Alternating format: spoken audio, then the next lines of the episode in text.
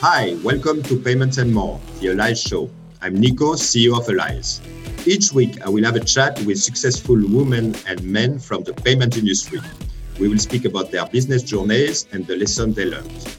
I will ask them to share their views, their opinion about the most relevant topics in payments and more. My aim is to bring you off the beaten track stories, views and perspective from a different angle to shed new light on what's hot in payment space and its future. We will go with the flow. Let's see where our guests take us. This is Payment and More. Enjoy the ride.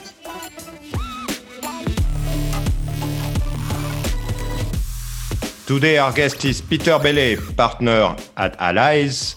Peter was the global head of ecosystem risk oversight and strategy for Visa until September. So he's been doing that uh, for many years, and I'm sure you all have to suffer from uh, visa regulation. Well, Peter is your man. Peter was also on the acquiring and issuing side at Santander and at HSBC. It's very interesting to hear about the two sides of the business, of course. My objective today is to squeeze those 30 years of experience from Peter. We will hear about his opinion on the acquisition spree from the card schemes. You've, you've been noticing that the card schemes are acquiring a lot of companies right now. So it's going to be very interesting. We'll also have his view on non card payment methods, which I'm dying to hear, being a, a person coming from Visa. And finally, will uh, give us the best recommendation to de risk your payment business. Peter, welcome to the Allies show today. Thank you, Nico. It's a pleasure to be with you. I'm not interrupting one of your computer game session, right? I'm told uh, you're keen on uh, on playing computer games. How is that? it's going well, thank you. It's it's the advantage of lockdown. It gives you the opportunity to uh, enjoy passions that you don't always have the time for. That's great. So, Peter, you have over 30 years of experience. Uh, only 15 years uh, is required uh, to be on the Allies show, so we are more than covered today. Uh, when is the first time you saw a credit card? Can you remember? I think it would have been in the late 1970s. I actually remember that um, I bought my first computer. In fact, my, my, my mother bought it for me and I paid her back, and she used a credit card. And I actually still have the receipt somewhere. Um, wow. So, so that would have been probably late late 70s, very early 80s. Wow, that may explain why you moved to uh, to Visa. So your latest role was global head of ecosystem risk oversight and strategy. You spent 16 years at Visa and also 14 years in the banking side with Santander and HSBC. Uh, you've been back and forward between the schemes and the banking uh, side. Did you make a decision finally between uh, banking and schemes? oh, that's a fair question the um, they both have their excitement and interest and frustrations, of course. The nice thing on the banking side is you have direct control. You can do things that actually change the world. So you, you can make decisions that are relevant to that customer in that circumstance. In the scheme world, you, you are making decisions that influence usually. So, so you're changing things that can affect the entire payment system, but they tend to be subtle changes to rules, the, the, the odd changes to the, the way certain uh, products work, and so forth. So, so they, they both have their advantages and disadvantages, and I thoroughly enjoyed both. So, you know, in every of the Allies show, we are giving an award to our guests. So it's my time to praise you. No, you just uh, relax and enjoy. I know you for over 10 years. And I must say, you are everywhere. Wherever I go, I bump into you. Usually you're on stage, I must say. You must be one of the most travel guests we had. How, how many kilometers do, do you fly every year? I actually am not sure, but I did um, about a year ago. I was surprised to receive a, a box from uh, British Airways and the box contained a cheese board and some wine and some cheeses. And uh, it was their celebration to say that with British Airways, I'd flown the equivalent of to the moon and back. Wow. So, and I think that's about half a million miles.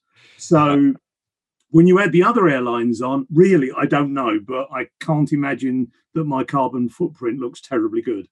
Oh, good. Well, the good thing is that um, uh, you're all ready to launch a card scheme in the moon if one day it happens, right? You'll be in the top list.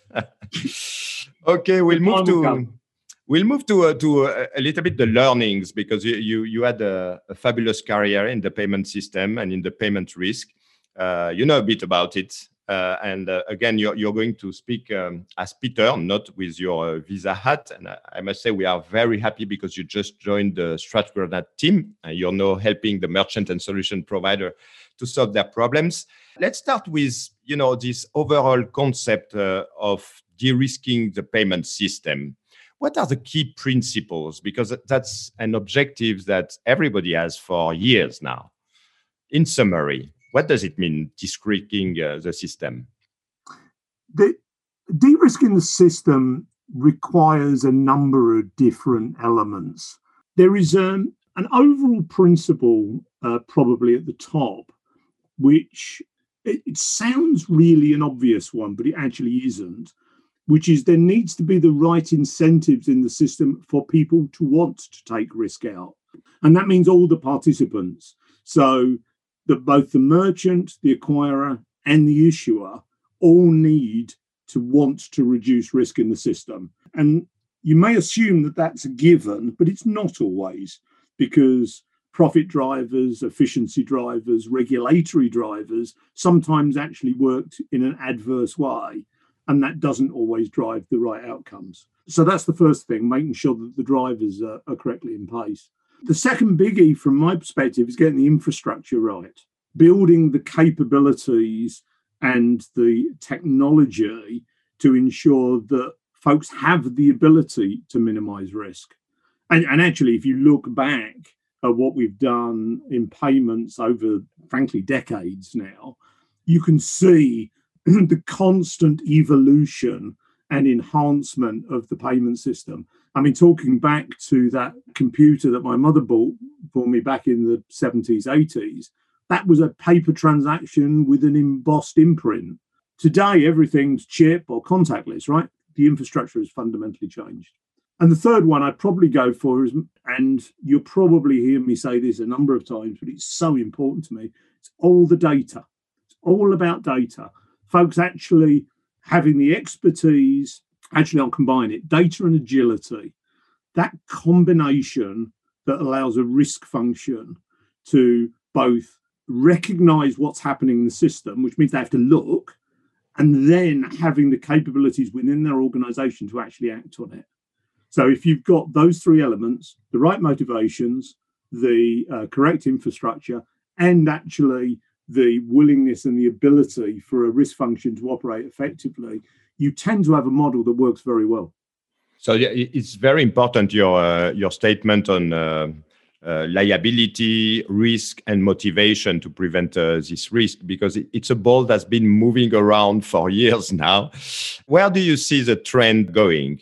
I mean, uh, because now, you know, with PSD2, uh, it's moving well, to the issuer side a little bit more. Was it something uh, overdue, you think? I think we will see the environment tend to move back to issuer liability. I think that's where the regulation is slowly pushing things, certainly within Europe. I, I, I don't think that's it's ever going to move back fully to that environment because the need for flexibility on the merchant side, I think, stays very strong. But the I can imagine over the next five, ten years that I think we will see the liability more and more in the issuer arrangement. And, and particularly as some of the alternate payment solutions actually drive behavior that way. So yes, very much we will see we will see a return to issuers being the primary uh, responsible party for fraud risk. Interesting. So merchants, because uh, you know we, we, have a lot of uh, clients that are merchant, a lot of uh, people listening to us today uh, are merchants, but it's fair to say that merchants did not always behave correctly. I remember um, some years where you know some merchants suddenly had ten percent fraud rate and and this kind of thing. So uh, there was a little bit of uh, blaming and fine game going uh, around. But now that risk is moving more on the issuer side, they, start complaining because, hey, they don't manage risk anymore. Where do you see this ending? I think we should give a little bit of credit to merchants to begin with. I actually think that merchants didn't really think about payments very much.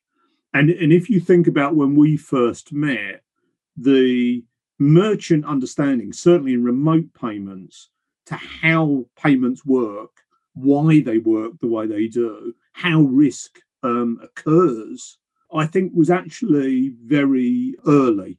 And, and, actually, if you look across the last 10 years, I think merchants have grown significantly in their understanding and their sophistication and their capabilities. So the world has changed from them being very much a sort of an, an end customer who takes payment as a service, and they're now actually a very active participant in uh, how payments operate. Now, now, you make the point that there are merchants who have performed badly in the system. And yes, you're right that there have been, and there still are, I suspect, merchants who are having problems in the system. Often that's because they haven't learned the lessons. Sometimes it's because they have ill intent. So, you know, there are still multiple problems in the system. Ultimately, however, we've now moved to an environment where the certainly the uh, merchants who take the time to learn understand payments well, understand risk well, and the debate now really is much less about how much fraud am I uh, incurring or how many chargebacks am I getting. It's actually about optimizing that um, uh, the activity between the fraud and chargeback rates that are incurred and, of course, the authorization performance that's achieved. Mm. And, and, now that, that's extreme. I mean, particularly in the digital space, that's where that becomes a very extreme argument. But that's much more the debate today. And it's actually a very healthy debate because ultimately that leaves the merchant and the payment systems and the issuers and acquirers effectively talking the same language because everybody wants to optimize that balance between those two factors. Now, as as the world moves on and we see liability change as regulation changes and commercial models change, products change, and technology change, then I can see that that debate will, of course, change and enhance. And, and I think that we will see the loss rates will go down. I, I mean, there hasn't been an environment where we have invested. You, you, you take the chip environment in the card present space, the, the loss rates in that space are incredibly low. I mean, mm. really incredibly low. When I started in the risk business, I wouldn't have imagined how low we could got those fraud rates. Now, you look at remote payments today, there's a huge opportunity in there. And given that you've got the participants who are now active, the, the folks who are learning and understanding the innovation in that world, I can see um, loss rates coming down, but, but it will be that debate the debate between both the losses that are incurred and the authorization approval rates. And, and, and I'm sure there's going to be a lot of a very active debate between the participants in respect of what the optimal outcome looks like. Uh, that's a very fair statement because you were mentioning the incentive. Indeed, whenever a transaction is accepted, there is money for everybody in the system. So, so uh, Peter, as I said, you know, I met you in many conferences. Uh, there is something about you is that you were always open to speak to merchants. Uh, I know you were taking a lot of direct calls uh, uh from merchants, you know, uh, uh, asking you some recommendations or, or you know, some advice. What what were the let's say the top three um, merchant questions you got or, or, or claims or statements? Now, that is a good question. I would put the main question, the top question is sort of a generic one, which is mostly I put under the category of why. Mm. Why does the system work like this? Why has my acquirer asked me to do this? Why does the payment system put such importance on? It, it was all about understanding. It was all about really recognizing and building a knowledge of how the payment system works. So, so that was the first one.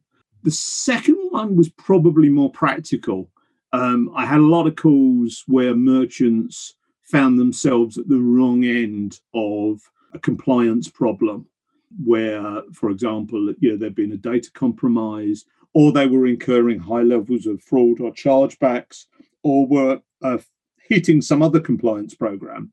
And maybe this is a variant of the why actually, but the we I would end up having to explain why certain compliance programs were in place, why they were important, why it was relevant to the merchant. And then, of course, that went on to the practicals of, okay, what can you do about it? And ultimately, a lot of the problems that we see in the system aren't new, actually. We, we've seen variants of them before in other places at other times, sometimes in other payment environments. So it's really a question of just adapting which solution is most relevant to the merchant in this space. So that's probably the second one. If I had to push for a third one, what would that be? Actually, probably that probably the third one would be um, a, actually just direct help. And maybe I'm merging all these three together, but literally, can you spend some time with us? Can can you open your doors? Um, actually, I'll tell you what I'll do for the third one. Actually, requests for change, and actually, I found those unbelievably helpful. It's where a merchant comes and goes. This doesn't seem to be fair. Now, sometimes, and actually, mostly, I would have been in a situation where I would have said, it is fair because this is why I think this is right. And usually we would have thought through the issues, the angles, and the problems. But occasionally I would have a merchant raise a scenario and I, and I would have to say, do you know what? We hadn't thought of that one. And, and that, that strikes me as legitimate.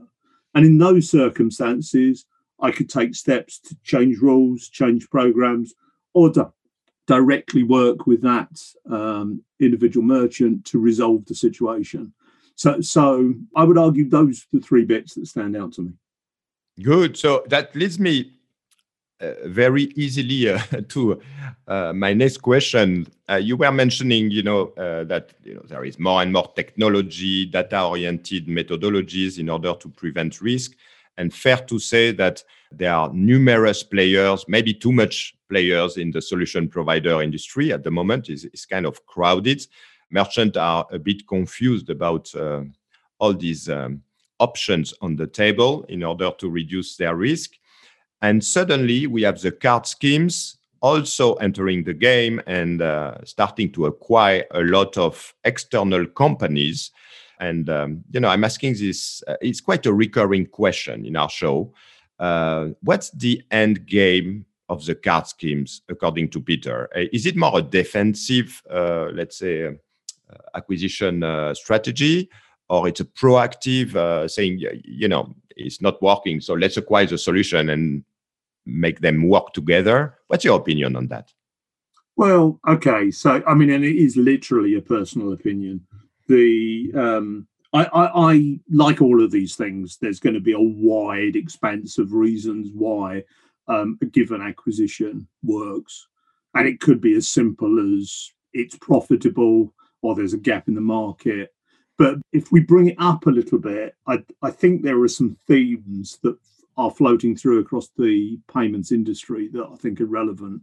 I think the payment systems are um, in many ways diversifying.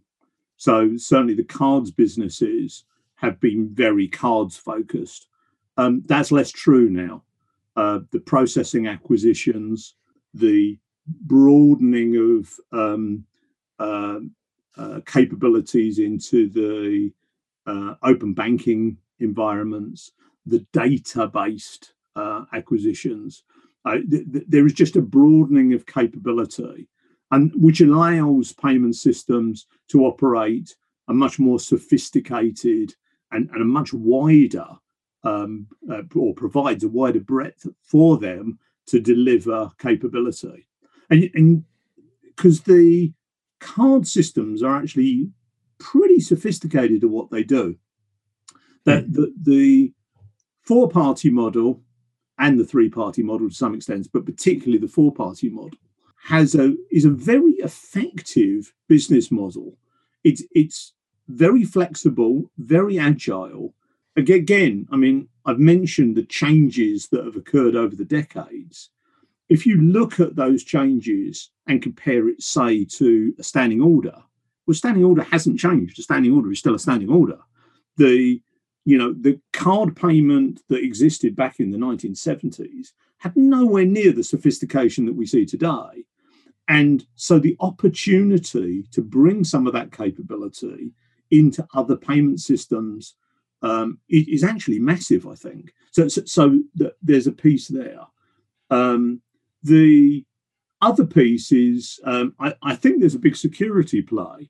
If you look at um, acquisitions, you can see that there are a number of acquisitions that are directly security related, um, either relating to uh, the ability to create models or to handle compromise events or cyber events uh, or just data and data manipulation and uh, creation.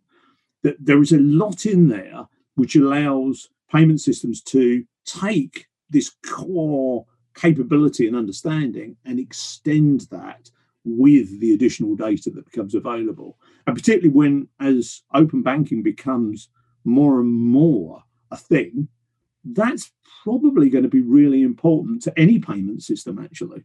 And, and I suppose finally, there is here probably a piece of reaction to regulation.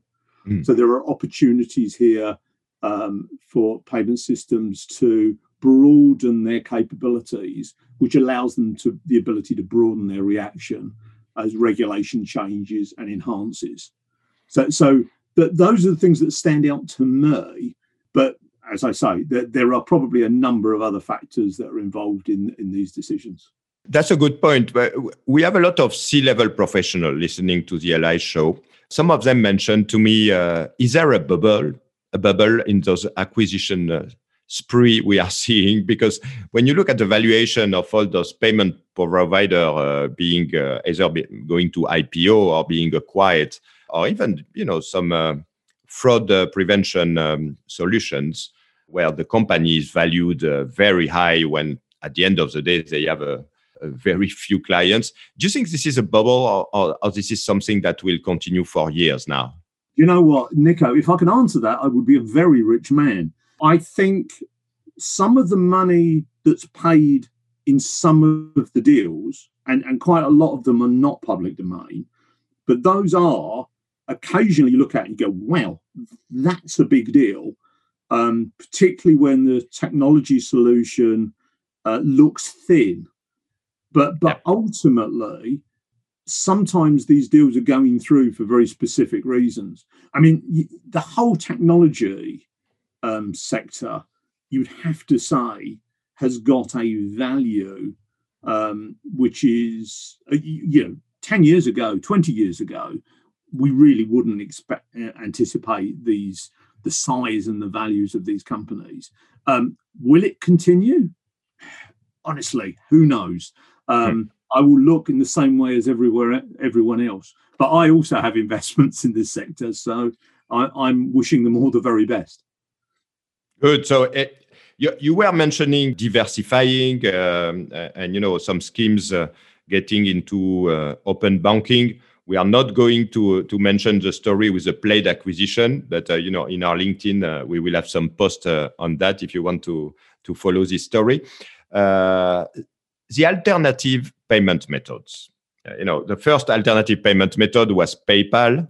Uh, no, no, it's not a good definition for them, but we do have merchants who are saying, you know, whenever I have a Chinese customer, uh, instead of spending a lot of money with China Union Pay, I'm pushing WeChat. There's no risk, no chargeback.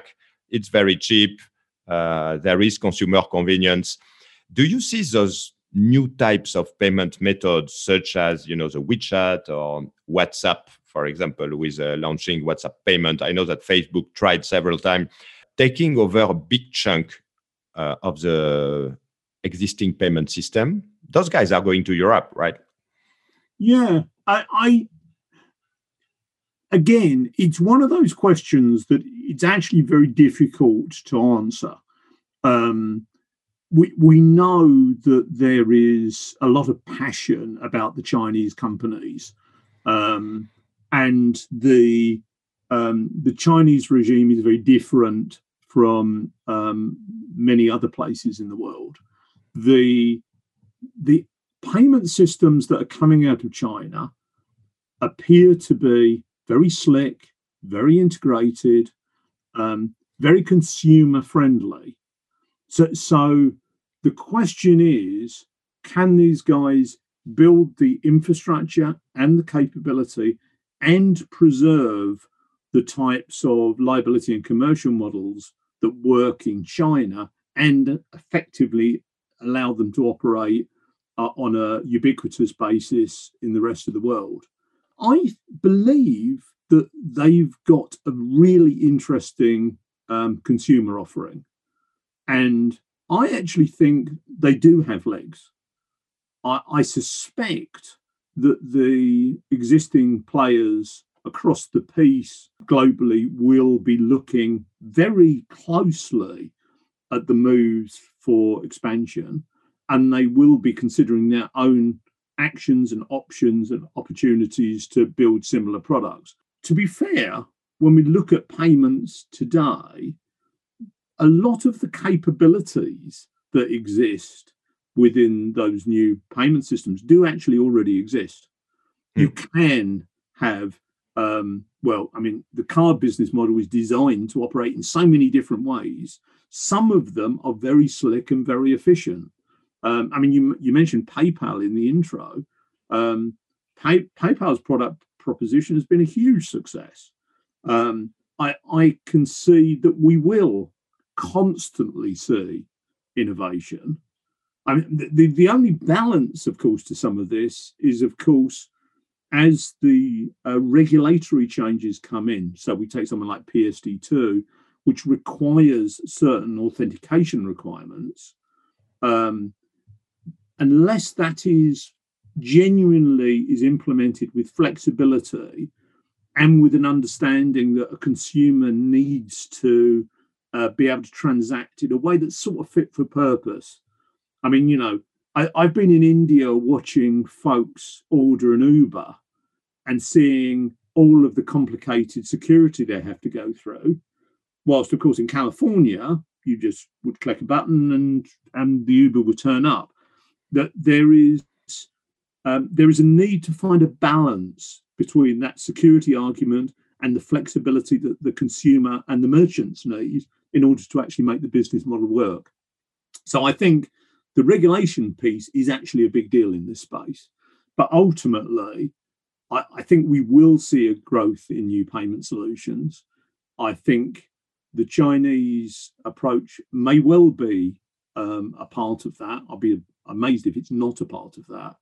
But I actually have, um, I hugely anticipate the growth in payment solutions uh, from the traditional players um, to, to also play in exactly the same space. Speaking about China versus Europe, innovation or not innovation, and and I suspect I know your answer because we know each other quite well. But EPI, this new European uh, scheme that used to be called Pepsi. No, it's EPI. Um, I'm sure you're going to mention Monnet project some years ago. Uh, what do you think is the aim? Is it like to replicate a simple system like iDEAL in the Netherlands, for example, and to have this at the European level? Is it to compete with the card schemes? Where is it going? And I know it's a difficult question. well, it, it is a difficult question. I mean, my again, I, this isn't me in the know, so I, I, can only answer based on what I've read and what I've seen. Um, the the desire for a European-wide payment system um, designed around the principles set out within the commission I think has been. I mean, it's it is decades old, and there have been multiple attempts to um, create something.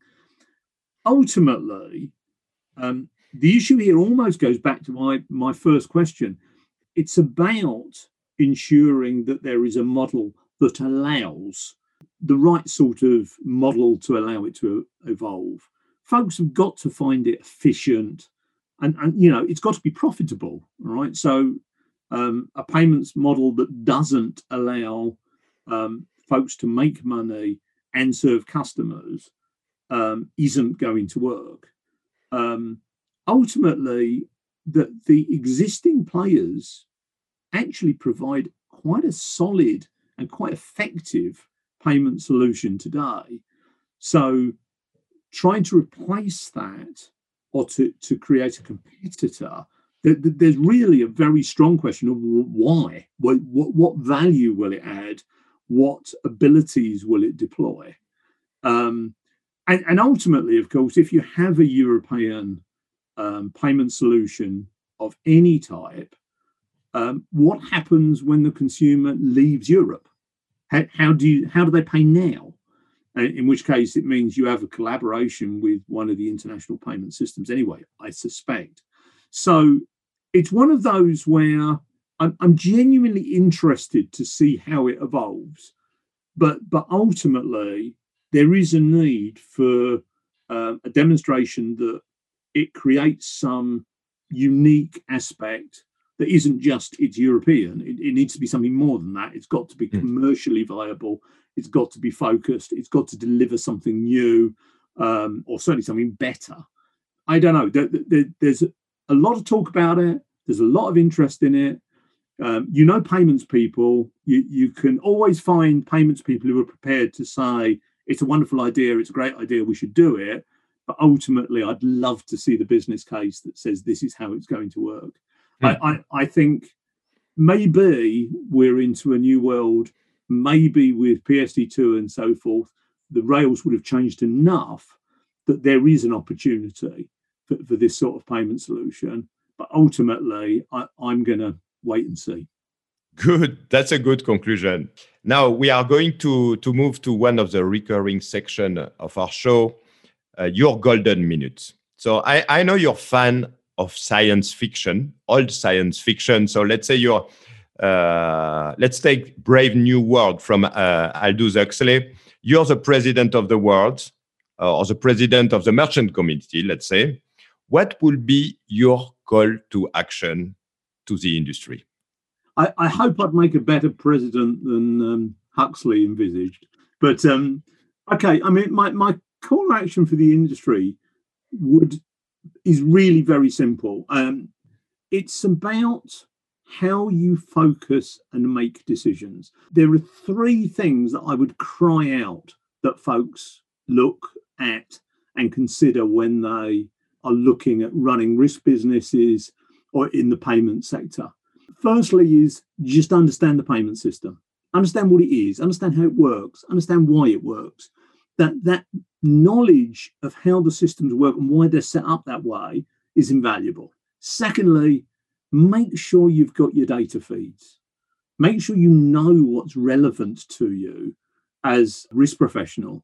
Make sure you know how you are performing in each of the segments and channels so that you have the ability to make decisions and you know if things are going awry the one thing that is the unforgivable sin is not knowing they're going awry the third thing is this whole piece about agility make sure that as a risk professional within a company you actually have the ability to recognize um, the problem has occurred and now have the ability to actually do something about it.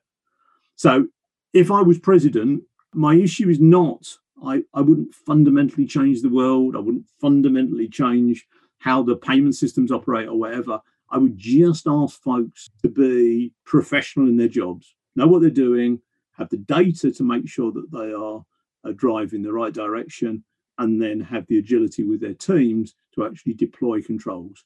And if you've got a feedback loop like that, pretty much you're not going to go far wrong, even if you haven't got the investment in infrastructure and detection systems that you would like. The model is more important than the individual parts. That's a great answer, Peter. If one day we create a university, you're recruited as professor immediately. one of the one of the VIP ones, of course. Good. So one of the most awaited section of the Allies show, we are going to move to our popular game. So uh, let me remind you how it works, Peter, and you will have the opportunity to help whoever is listening to us. I have a box on my desk, the Allies box. Inside this box, there is an object that is related to our sector. The audience can guess what is in the box. You can give them some hints by asking me one question. Whoever guess what is in the box can win a week holidays to Ibiza for two from anywhere in the world. So that's that's a fantastic uh, price, as you, you will reckon. There's no whiskey in Ibiza, but uh, we we can uh, manage that. Uh, and and to play, um, the auditors can um, either post their answer on LinkedIn or uh, on Twitter or any of the communication channel uh, that the Allies show has. So, what is your question to guess what's inside the box, Peter? So I get one whole question, Nico. One. But of course, whoever listen to us can uh, can listen to the other episode of this season and have some other hints. So you're summing up here. Oh, okay. All right then. Okay. So, so uh, my question would be: Does the item in your box contain a microchip? Yes. So that that's a very important hint. Very good. Yeah, I, I can give a second hint. It's not a card. Good. Th- thank you very much for your help, Peter. A uh, few personal questions now. Uh, I'm sure along your career, I mean, over 30 years, uh, there have been some moments where you failed and you had some learning out of it. Uh, do you recall one, one of those instances? Oh, yeah. There, there are always instances. I, a, a manager who hasn't failed isn't a very good manager. So, yes, it, yeah, there, has been various scenarios through my life where things haven't gone entirely to plan. Do you, do you want me to think through one? Of course, I want to know all your secret, Peter. um, the, the, the the one that I, I yeah, as always with these sort of stories, um, the issue is about um, uh, pre- preserving the secrecies of um, of others uh, who may have been involved in the story. Uh, but but but I did have a circumstance um, where I was involved in uh, a new role actually, um, where within three months I recognised that there was going to be a very significant uh, failure uh, within the company that I was working and uh, I was I, I went to my boss at the time and said, "Look, this is going badly wrong. This can only end one way," and uh, he refused to listen. Um, and basically said, "No, I'm I'm entirely satisfied. Um, things are not. Uh, yeah, it'll all work itself out. You you don't understand." And, and it's one of those where um, the question was should I go to my boss's boss and pour out my heart? And, and, and I didn't. I didn't do that. And I said, okay, all right, you're, you're the boss. If that's how you feel, then fine, I, I, I will trust your judgment.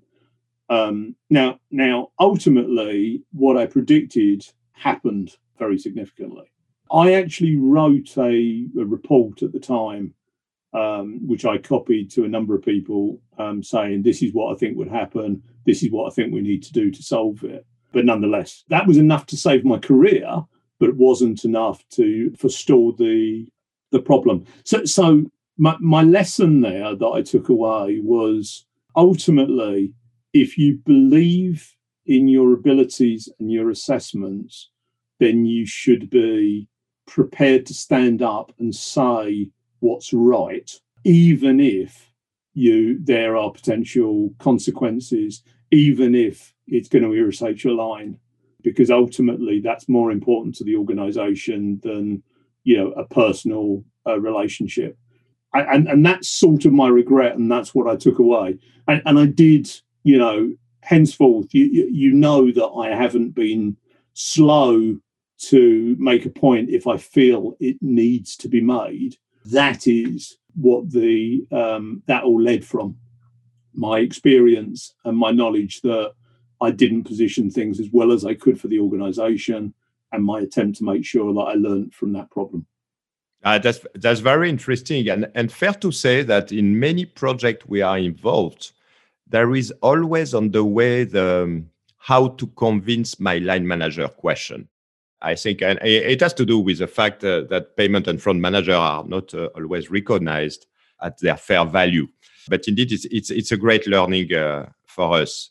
Final question, very personal. If somebody wants to thank you for your service to the industry, what present should they send to you? you know, um, be ready to give your address by private message. well, well, here's the thing. I'm, I'm, if there is there, there is a particular whiskey. Uh, I, am I'm, I'm a great fan of um, Lagavulin in on Islay, and uh, Lagavulin make what they call a. I think it's the distillery reserve. It's their the bottle that they only sell from their own distillery. And it's the only whiskey that I've ever bought by the case, which is only six bottles in whiskey, by the way. But nonetheless, is not often. I, have never bought six bottles of whiskey before of the same brand. And if anybody ever wants to show their appreciation to me, a bottle of Distillers Lagavulin uh, actually the, the standard uh, expression of the Lagavulin is also excellent, but Lagavulin whiskey is, I think, superb, and and that's I always take that as a wonderful sign of appreciation. Uh, note well taken, Peter. It sounds like you have a, quite a collection of whiskey, right? For, from what I'm uh, listening or reading between the lines. As it happens, I've got about 120 bottles of whiskey at my oh. home. My wife tells me that I'm only allowed to have 20 bottles open at one time, which, which actually is quite a thing because once, if you've got 20 bottles of whiskey, that's a lot of whiskey to drink to get to the end of one bottle, if you see what I mean. So we've got to a point now where the question is are all the bottles of whiskey in stock drinking whiskey or are they an investment? Ah. that, that creates great angst to me every time I go to open a new bottle of whiskey. Go, should I really be opening this one? But, uh, well, in any case, Peter, the Allies team is very happy to share with you if you have a stock issue. So, you know, count on us to, to support you in that duty. Thank, Thank you very much for being uh, in the Allies show today. You can find Peter on LinkedIn, of course, or you can uh, find him in a camper van as well, because I know it's one of his uh, passion. Or you can get in touch with uh, the Allies team to get in touch with Peter. And finally, one word, one last word of recommendation to the stakeholders of the industry. Just one. One word. Okay, uh, data. Look at your data. Data is everything.